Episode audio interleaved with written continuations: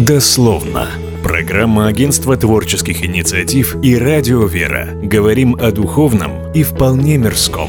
Добрый день. Если спросить любого жителя Златоуста или Миаса, то выяснится вопрос коммуналки, его волнует чуть ли не больше остальных забот. А коли так, сразу задумываешься, как решать задачи. По закону есть три способа. Человек сам заключает договор со всеми исполнителями, делает это вместе с домом или отдает бразды правления в управляющую компанию. Сегодня наши гости представляют два решения. Товарищество собственников жилья и председатель его правления Лариса Вайцель и Анастасия Любимцева. Она развивает холдинг управляющей компании ЖЭК-2, Жилсервис-1 и другие других. Здравствуйте. Здравствуйте. Здравствуйте. Передо мной сидят э, две женщины, которые управляют коммунальным сектором. Что вас э, привлекло в эту сферу и почему вот э, сегодня вы связали с ним свою деятельность? Коммунальная сфера, она достаточно разнообразная и интересна, да, и создавать комфорт людям, ну, это очень, так скажем, приятно и, наверное, ответственно. Лариса Геннадьевна, а вы вообще всю жизнь с культурой, а сегодня ЖКХ? Я думаю, что те, кто меня знает совершенно по другой сфере, будут очень удивлены, что я сегодня здесь веду такие вот интересные полемики, э, дебаты, разговоры.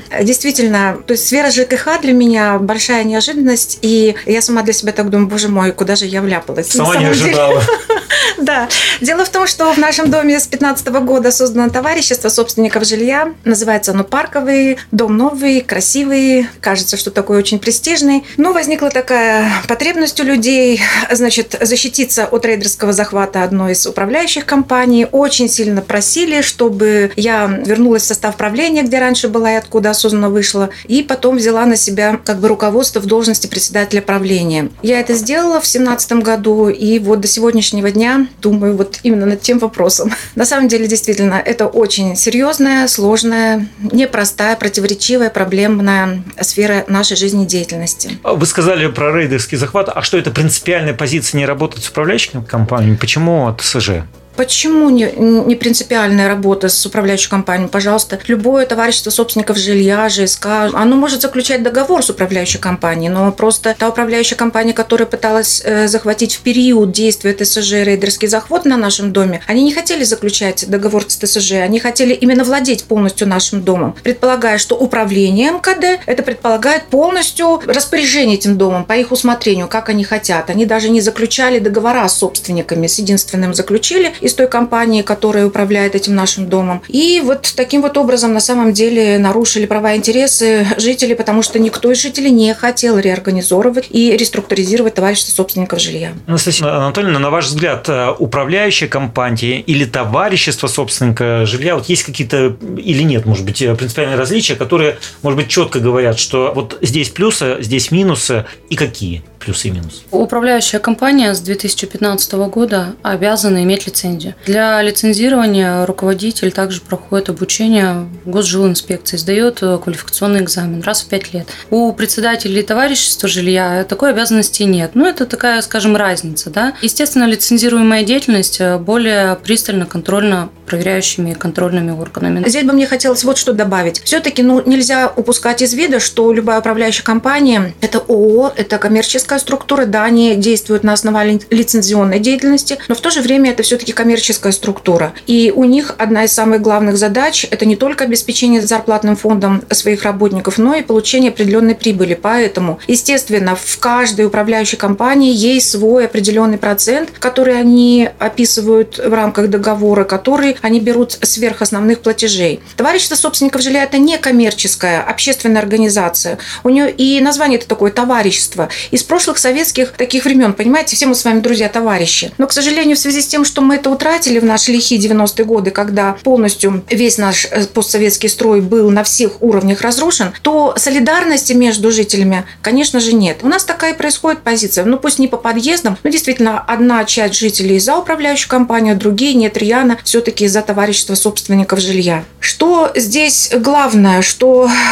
нельзя путать того, что в товариществе собственников жилья все все-таки главный управляющий орган – это не председатель, это не правление, а это общее собрание членов товарищества. И именно они конструктивно решают все без исключения вопросы, которые, опять же, регулируются нашим законодательством. Если говорить про размер, я слышал разговоры раньше, что, например, э, чтобы быть рентабельным управляющей компанией, надо не один дом иметь, не два, может быть, несколько. В то же время в Подмосковье встречался с практикой, когда дома большие, там 14-этажки, предположим, но может быть два дома и управляющая компания. Она э, где-то расположена прямо тут же, например, на первом этаже. Из э, удобств для жителей то, что можно вызвать сотрудника, и он придет ну, фактически тут же. Если он где-то рядом находится, он придет прямо тут же, ему не надо никуда идти, он рядом работает. Как считаете, размер управляющей компании имеет значение? На мой взгляд, когда крупнее управляющая компания, да, и вот также остановимся на том вопросе, что мы коммерческая структура и свои финансовые средства тоже считаем, и маржинальность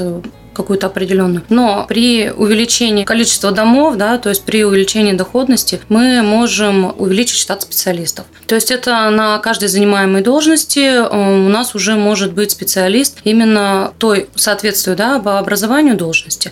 Э, если брать маленькую управляющую компанию, мы понимаем, что имея один дом, да, имея низкую доходность, директор, он же бухгалтер, он же может быть и сметчик, да, либо он будет привлекать сторонние организации, э, сдавать на аутсорсинг все эти работы. Поэтому, опять же, это вот надо смотреть, насколько нам что интересно. Да, может быть, в Москве мы привыкли привыкли, у них очень много отдано на аутсорсинг, да, они не имеют своих э, штатов бухгалтеров, экономистов, каких-то финансистов, это все у них э, на фрилансе. Мы маленько город все-таки поменьше, Патриархально. да, патриархальнее.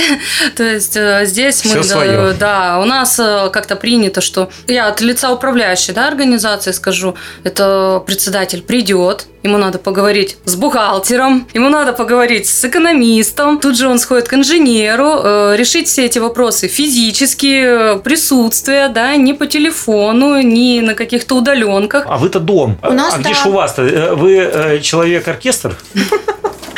Да, уж у меня так по жизни получается. Но нет, конечно же, у нас очень хорошее правление. Дело в том, что как при управлении, я уже сказала, многоквартирным домом управляющей компании, там должен быть совет дома. И из него выбирается председатель, который защищает как бы во внешнем поле, во внешнем Да, пространстве. интересы Инте- всех собственников. Да, интересы всех собственников. Точно так же и у нас. Тоже есть правление. Правление у нас очень хорошее. Вот вчера буквально у нас было заседание. И, вы знаете, прям радует э, вот эта вот активность и, знаете, какая-то такая личностная заинтересованность, такая солидарная ответственность по отношению к тому, что, как делать в доме, как быть. Но, конечно же, мы, чтобы сэкономить средства, работаем с аутсорсинговой компанией. Да, у нас раньше был бухгалтер, но, допустим, его зарплата, налоги и так далее и тому подобное, отчетность, ну, много всяких вот факторов. Анастасия знает, как, допустим, компетентный специалист. Мы перешли на аутсорсинговую систему. Это еще было в период ковида в 2020 году, подстегнуто в связи с тем, что нужно было переходить на удаленку. И, в общем-то, мы действуем с этой компанией и очень рады, и очень это удобно, на самом деле, и комфортно, потому что они у нас, помимо начисления квитанций, они делают у нас бухгалтерский отчет, они ведут у нас сайт, они у нас распространяют всю нашу информацию на сайте ГИС ЖКХ своевременно и актуально. У нас э, все работники работают на договорах подряда. Это и уборщица, это и дворник, это и слесарь-сантехник, это электрик. Мы обслуживаем вот таким вот образом э, дом. У нас есть консультирующие юристы, которые тоже работают на договорах подряда. То есть у нас не такой штат, допустим, как в определенной организации. У нас договорники-подрядчики. У нас двухподъездный дом, естественно, лифт. То есть раз в неделю у нас полностью моется весь подъезд. Второй подъезд в это время делается сухая уборка. Но со второго этажа, где у нас почтовые ящики, до самого выхода на лестничные пролеты и лифты у нас убираются три раза в неделю. Получается один раз влажная, один раз сухая в подъездах, и третий раз мы еще дополнительно моем со второго по первый этаж полностью все. И при этом обязательно все дезинфицируем. И когда к нам в подъезд приходит, о боже мой, как у вас красиво, как у вас там чисто, у вас там цветы, у вас тут везде кафель. Ну, потому что мы за этим следим. Ну, а платите-то вы больше или меньше? Потому что, Уборщицы-то? да, если каждый день убирать, это же... Не каждый, ну, через день у нас. Ну, получается. через день. Три раза в неделю. Ну, конечно, уборщица у нас работает сдельно. А в целом квартплата? В Сравнивали? целом у нас по тарифу, ну вот мы тариф установили 13 рублей за один квадратный метр еще в 2018 году. Сейчас его придерживались. Но вы сравнивали, вот соседний дом дом в управляющей компании, он платит 2000, а у вас 3. Или наоборот, другая ситуация. Вот были такие задержки? Конечно, конечно. Мы интересуемся, мы ну делаем что? мониторинг. Что они? Ну, допустим, вот в некоторых домах, где я сейчас не буду фамильярно говорить из названия управляющей компании, потому что это, ну, может, я не знаю, конфиденциально это тайна управляющей компании или нет, но люди общаются, сарафанное радио работает. В каких-то вот, допустим, управляющих компаниях уже с прошлого года тариф был 19 рублей за квадратный метр. Кто-то из управляющих компаний держит вот этот минимальный тариф, который был обозначен у нас по городу еще в 2017 году, 11 рублей, там сколько-то копеек. Потом... 12.02 он, да, вот да, сейчас. Да, да. В основном, да, вот э, очень много домов, которые придерживаются ранее утвержденного муниципального тарифа, потому что Златоуст уже много лет его не пересматривал. Да, труды заказывали администрация, ну, есть понимание, что это было, был расчет, но последний расчет, не знаю уж почему московская какая-то фирма посчитала, тариф должен стать 8 рублей, там 8,67, там 9 с копейками. То есть, если мы видим, что Челябинск посчитали там на 19-26 рублей, для нас, для Златоуста, тарифы высчитали ниже 10 рублей. В принципе, информация в прошлом году и в сети везде появилась. То есть, есть некоторые собственники, которые пытались много домов у нас еще, которые работают по тарифу 12.02. Это, ну, наверное, порядка 50%. В управляющей организации также мы сами не можем поднять в одностороннем порядке эту оплату, эту стоимость квадратного метра на содержание текущий ремонт. Это только принимается решением собственников. Возвращаясь к круглому столу примерно годовой давности, тогда в центре э, Олега Колесникова собирались э, с тем, чтобы обсудить вопрос, э, вот кто должен обслуживать контейнерные площадки. И на тот момент момент э, можно было почувствовать э, спор. Представитель э, мэрии говорил, что управляющие компании, управляющие компании с этим не соглашались. Чем все закончилось? Есть какое-то решение? Уже точка поставлена? Точка не поставлена, и, в принципе, пока конструктивного, так скажем, диалога между всеми управляющими организациями и администрацией нет. Есть, конечно, некоторые уже подвижки в этом. Минимальный перечень услуг содержит именно такой пункт, что содержание либо мусороприемника, либо мусоросборника, то есть, в принципе, принципе, управляющая организация должна организовать, согласно Санпинам, не менее 20, не более 100 метров от дома место приема мусора. Если у нас в настоящий момент есть организованные да, контейнерные площадки, пожалуйста, мы можем к ним присоединиться и просто содержать их в чистоте. Либо была такая практика в прошлом году, нас обязывали именно установить чуть ли не на каждом доме свою контейнерную площадку. Но мы, опять же, это видим нецелесообразность экономически. Ну, зачем каждому дому? Во-вторых, у нас все все-таки территориальное расположение домов такое, что не везде может подъехать мусоросборочная машина, да, любого типа контейнера мы будем использовать, там свои специфики вывоза есть. Во-вторых, э, не соблюдаются санитарные эпидемиологические нормы. Элементарно скажу, да, у меня на Гагарина расстояние между домами 35 метров. То есть 20 метров соблюсти в принципе нигде невозможно. Невозможно просто Это даже невозможно, место да. Поэтому сейчас э, диалоги ведутся, встречи ведутся. Буквально на прошлой неделе было совещание также в администрации, собирали председателей. Мы для себя приняли такое решение. Убираться мы убираемся. То есть город должен быть чистым. Мы понимаем, что наши собственники, доверив нам управление домами, несут свой мусор. Мы все его производим. То есть порядок мы наводим. На связи со студией Андрей Самохвалов. Он в мэрии возглавляет работу управления управления ЖКХ. Дословно. Андрей Юрьевич, вы э, в Златоусте не всегда работали, раньше возглавляли управляющую компанию в Челябинске. Ваше мнение, в Златоусте сложнее? У нас ведь э, как минимум много ветхого жилфонда. Да нет, не сложнее. А какая специфика у нашего города в сравнении с другими территориями? Э, что можете сказать? Рельеф, наверное, самая главная специфика города Златоуста. Вот, потому что одно дело, когда ровная поверхность, да, и одна нагрузка на сети Другое дело, когда неровная поверхность, другая нагрузка на степи. Но это и выходит и на прилегающую территорию на квартирных домов, это проблема и так далее. Вот в этом есть сложность, конечно. В Златоусте очень много ливневых, ливневых канализаций, подпорных стенок, лес, лестничных маршей. Ну, в связи с тем, что рельеф э, лестницы, понятно. В связи с тем, что рельеф, совершенно верно. Вот. А так как все вот эти мною перечисленные, ну, так скажем, комп... ну, назовем их так, элементы, содержание их стоит нормальных денег, в связи с этим возникают различные споры по балансодержателям той или иной территории. Какую политику исповедуют в мэрии в отношении форм организации граждан? А вы за управляйки или э, товарищество собственников жилья, или пусть сами разбираются? Давайте все-таки не про управляйки, а про управляющие компании. Давайте про управляющие компании. Управляйки это как-то обидно, мне кажется, для коллег будет. Что касается форм организации управления многоквартирными домами, у нас же есть еще один вариант. То есть у нас есть управляющая компания, Вот это, то есть лицензированные требования применяются к организации, которая управляет домом. У нас есть обслуживающая организация, которая, ну, так скажем, не подходит под лицензированные требования. И там перечень, который собственники могут доверить обслуживающей организации, он, ну, как бы абсолютно любой. То есть, что заказывают, заказывают собственники у обслуживающей организации, то и будет. Третья форма – это ТСЖ. И четвертая форма – это вообще ничего. Но так нельзя делать. Надо, чтобы все равно кто-то в дом смотрел. Начну с последнего, что ТСЖ – это все зависит от одного человека. Ну, то есть, обычно это как? Пока председатель в разуме, в силе может тратить на это время, ТСЖ будет, конечно, процветать. Если как только его не станет, обычно ТСЖ разваливают. Я не видел ни одного ТСЖ, где председатель менялся, а ТСЖ оставалось. Что касается обслуживающей организации и управляющей компании, то, наверное, тут вопрос самый главный – это конкуренция. То есть как только в населенном пункте конкуренция достигает определенного уровня, то есть она просто есть хотя бы. Соответственно, управляющие компании начинают между собой конкурировать. Выигрывают в этом только собственники, потому что у них повышается качество услуг, в обычных случаях качество услуг повышается вместе с тарифом. Тариф все равно будет расти, там как ни крути, уже такой остаточный вопрос. Но, наверное, вот эта конкуренция, она ну, как бы и дает развитие управляющей компании. Если смотреть со стороны муниципалитета, то, конечно, наверное, самый лучший вариант был бы для, э, так скажем, для территории, ну, для муниципалитета в принципе, это если будет одна муниципальная управляющая компания, у которой будут все дома обслуживания, потому что сразу же уйдем от отказных домов, от всех вот этих вот историй, от различных собраний, от каких-то коммунальных войн, повышений тарифов, где-то обоснованных, где-то необоснованных. Ну, это дальше потом, потому что все-таки, когда работает от власти, там жесткая вертикаль, и там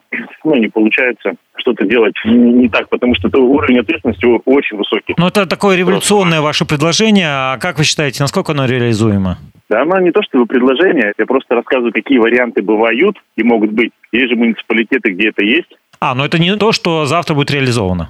Нет, конечно. Не представляете, сколько это сил надо это все ну, реализовать. И хватит ли сил это сделать, потому что город Затуз город не маленький, там больше тысячи многоквартирных домов. Что делать с ветхоаварийным жильем, от которого все отказались? Давайте так скажем. Э, давайте говорить о не ветхоаварийном жилье, а просто о старых домах, которые остались, так скажем, бесхозные. Да. Что касается аварийных домов, они находятся в программе переселения. И, ну, насколько вы знаете, сейчас заселяется Березовая роща, там будет заселяться еще квартал молодежный. То есть там, в принципе, ну, программа-то перевыполняется конкретно по Златоусту по переселению светхоаварийного жилья. Что касается, ну, в принципе, старых домов, где, не, где нет управляющей компании, мы как муниципалитет, что можем в этом случае сделать? Мы можем каждые три месяца проводить конкурс по отбору управляющей компании нам на квартирный дом, но вот согласно муниципального тарифа вот. Либо по постановлению 1616 просто закрепить временно на год определенные компании, которые когда-либо принимали участие в открытом конкурсе по сбору управляющей организации. Ну и тем самым наделить их полномочиями на один год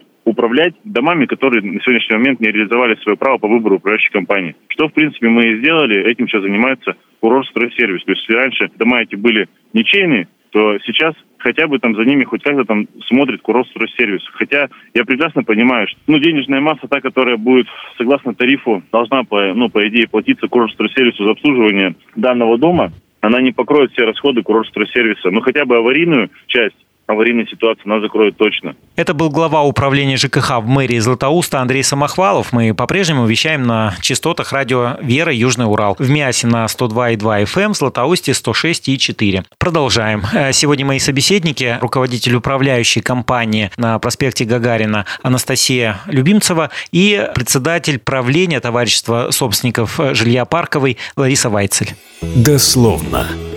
Ваше мнение о прозвучавшей идее собрать всех э, в единую управляющую компанию и сделать так, чтобы в ней находился весь э, жилой фонд. Насколько это работоспособно? Вы знаете, вот лично мое мнение, как и любой момент вот какой-то такой глобализации, он влечет за собой, ну, может быть, оптимизацию каких-то резервов, каких-то фондов, желание контролировать все, но мы знаем, что чем больше что-то, тем контролировать это труднее. Вот, допустим, по нашему ТСЖ у нас в управлении всего один дом. Но я не буду скрывать того факта, просто, что вот с 2017 года, ну, я практически живу у нас там в подвале, без выходных, без отпусков, без спокойных там ночей, потому что если быть внимательным к жаждам и чаяниям каждого жителя, то это нужно просто положить свою жизнь на плаху. И я всегда думаю о том, ну ладно, вот у нас один дом, ну пусть там 3-5, но у кого 10, а у кого 200 домов, как? Дело в том, что вот обогреть Вселенную, охватить ее просто невозможно. И чаяние каждого жителя, особенно это какой-нибудь там бабушки, которая, быть может,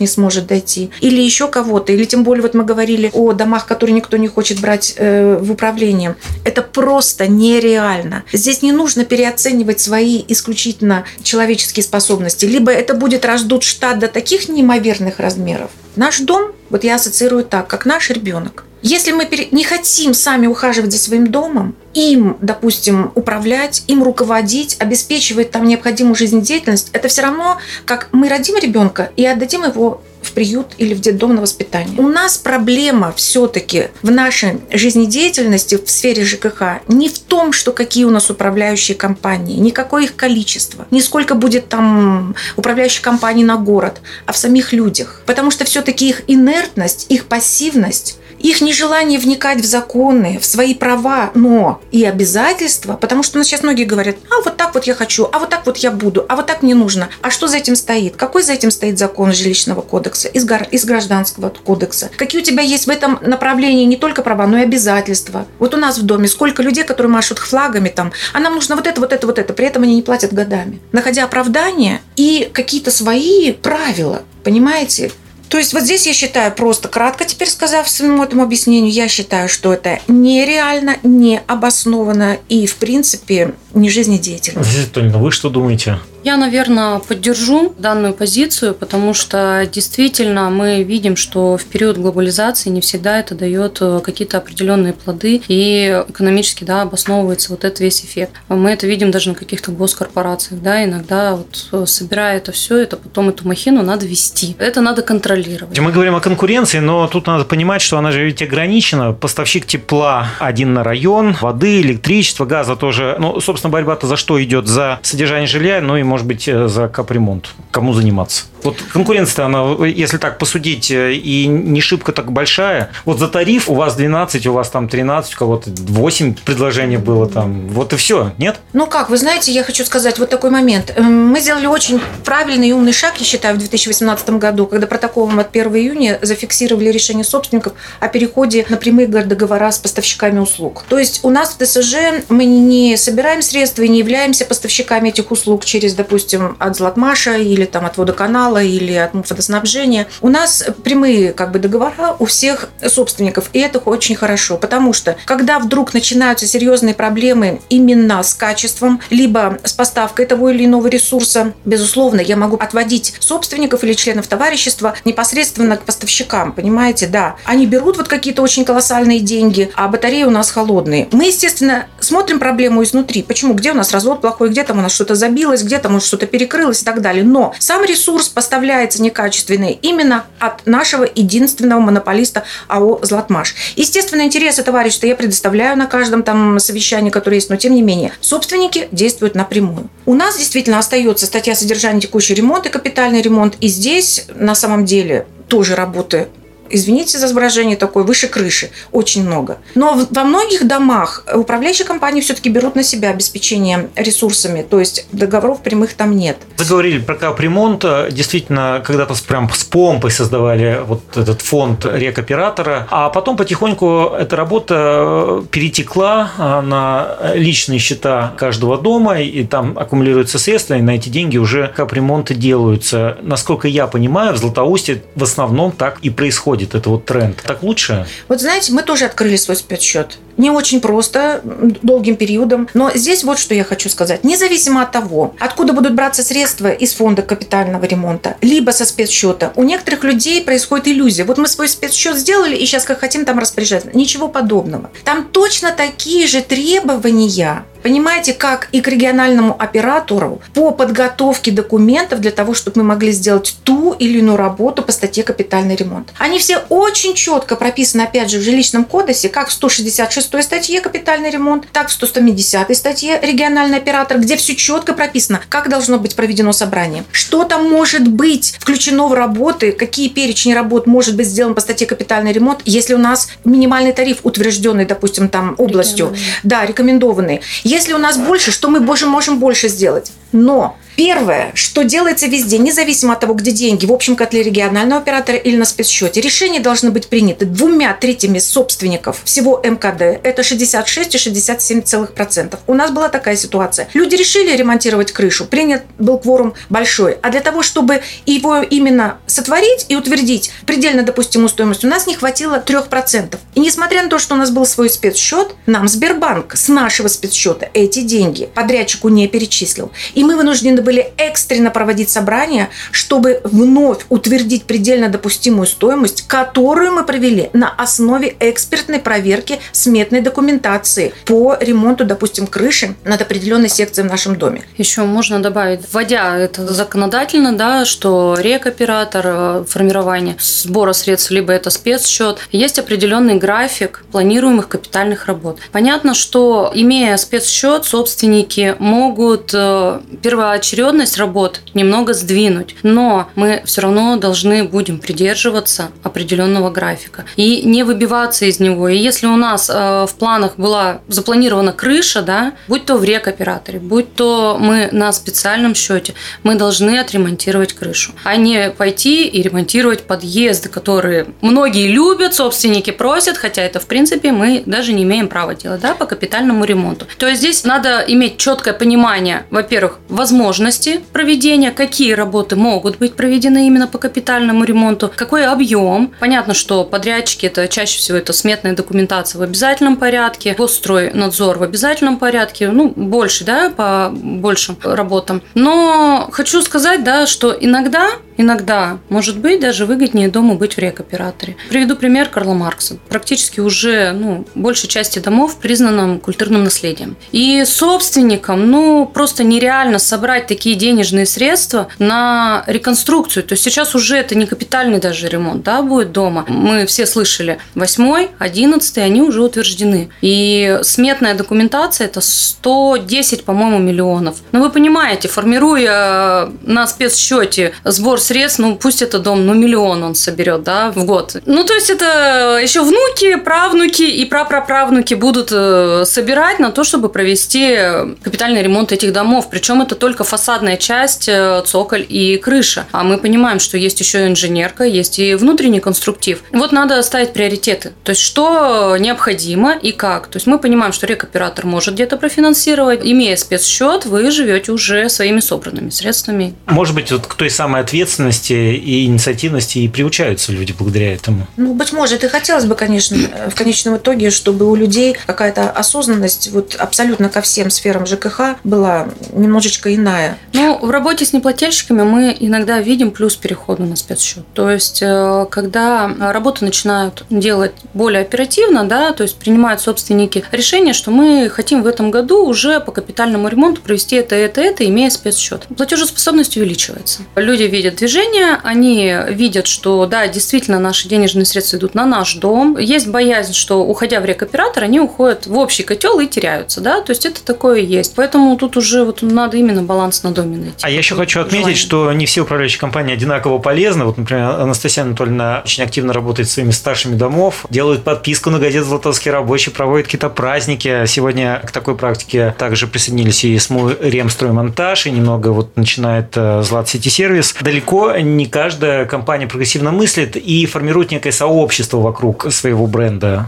коммунального. Во-первых, э, данные мероприятия мы проводим даже не просто для какого-то самоутверждения, да, и показать, что мы такие красивые. Собирая собрание председателей, мы производим обмен опытом. Где-то что-то, какие-то вопросы, да, задают. Они между собой общаются у нас на вот таких вот небольших встречах. Позитивно проходят, вот, э, если вы видели, у нас был Новый год, да, мы собрали несколько. Мы э, позиционировались это просто на детях. То есть это было мероприятие для детей, это приглашались Дед Мороз, Снегурочка, какие-то, может быть, э, мультипликационные персонажи. Но, вот скажу честно, пошло все-таки больше даже на пенсионный возраст, когда подходили бабушки и говорили большое спасибо, что вы нас вытащили из квартиры. То есть мы просто вышли, мы постояли, посмотрели. И мы никогда такого не видели, что это, оказывается, можно просто собраться, попеть песни с детьми. Они у нас вставали в хоровод с детьми. Но это же просто как-то, ну, психологически очень приятно. Да, поддерживаю Анастасию в этом плане. У нас тоже были новогодние елки перед домом. Мы всегда ставим, наряжаем, украшаем, и весь дом украшаем. И вы знаете, действительно, у нас, когда мы водили хоровод, и Дед Мороз и Снегурочка, и сказочные герои там были, и все стали в общий хоровод, и бабушки, и дедушки, даже проходящие мимо люди. Говорят, как здорово, да, с палочками. Ну, а здесь вот я хочу сказать по поводу вот оформления еще общего пространства. У нас на информационных стендах мы регулярно, ежегодно у нас постоянно организуются выставки детских рисунков, то есть каждому празднику, к Новому году, 23 февраля, к 8 марта, к 1 сентября. И мы делаем даже свою выставку, свой бессмертный полк. Все мы знаем Валерия Алексеевича Ростова, да,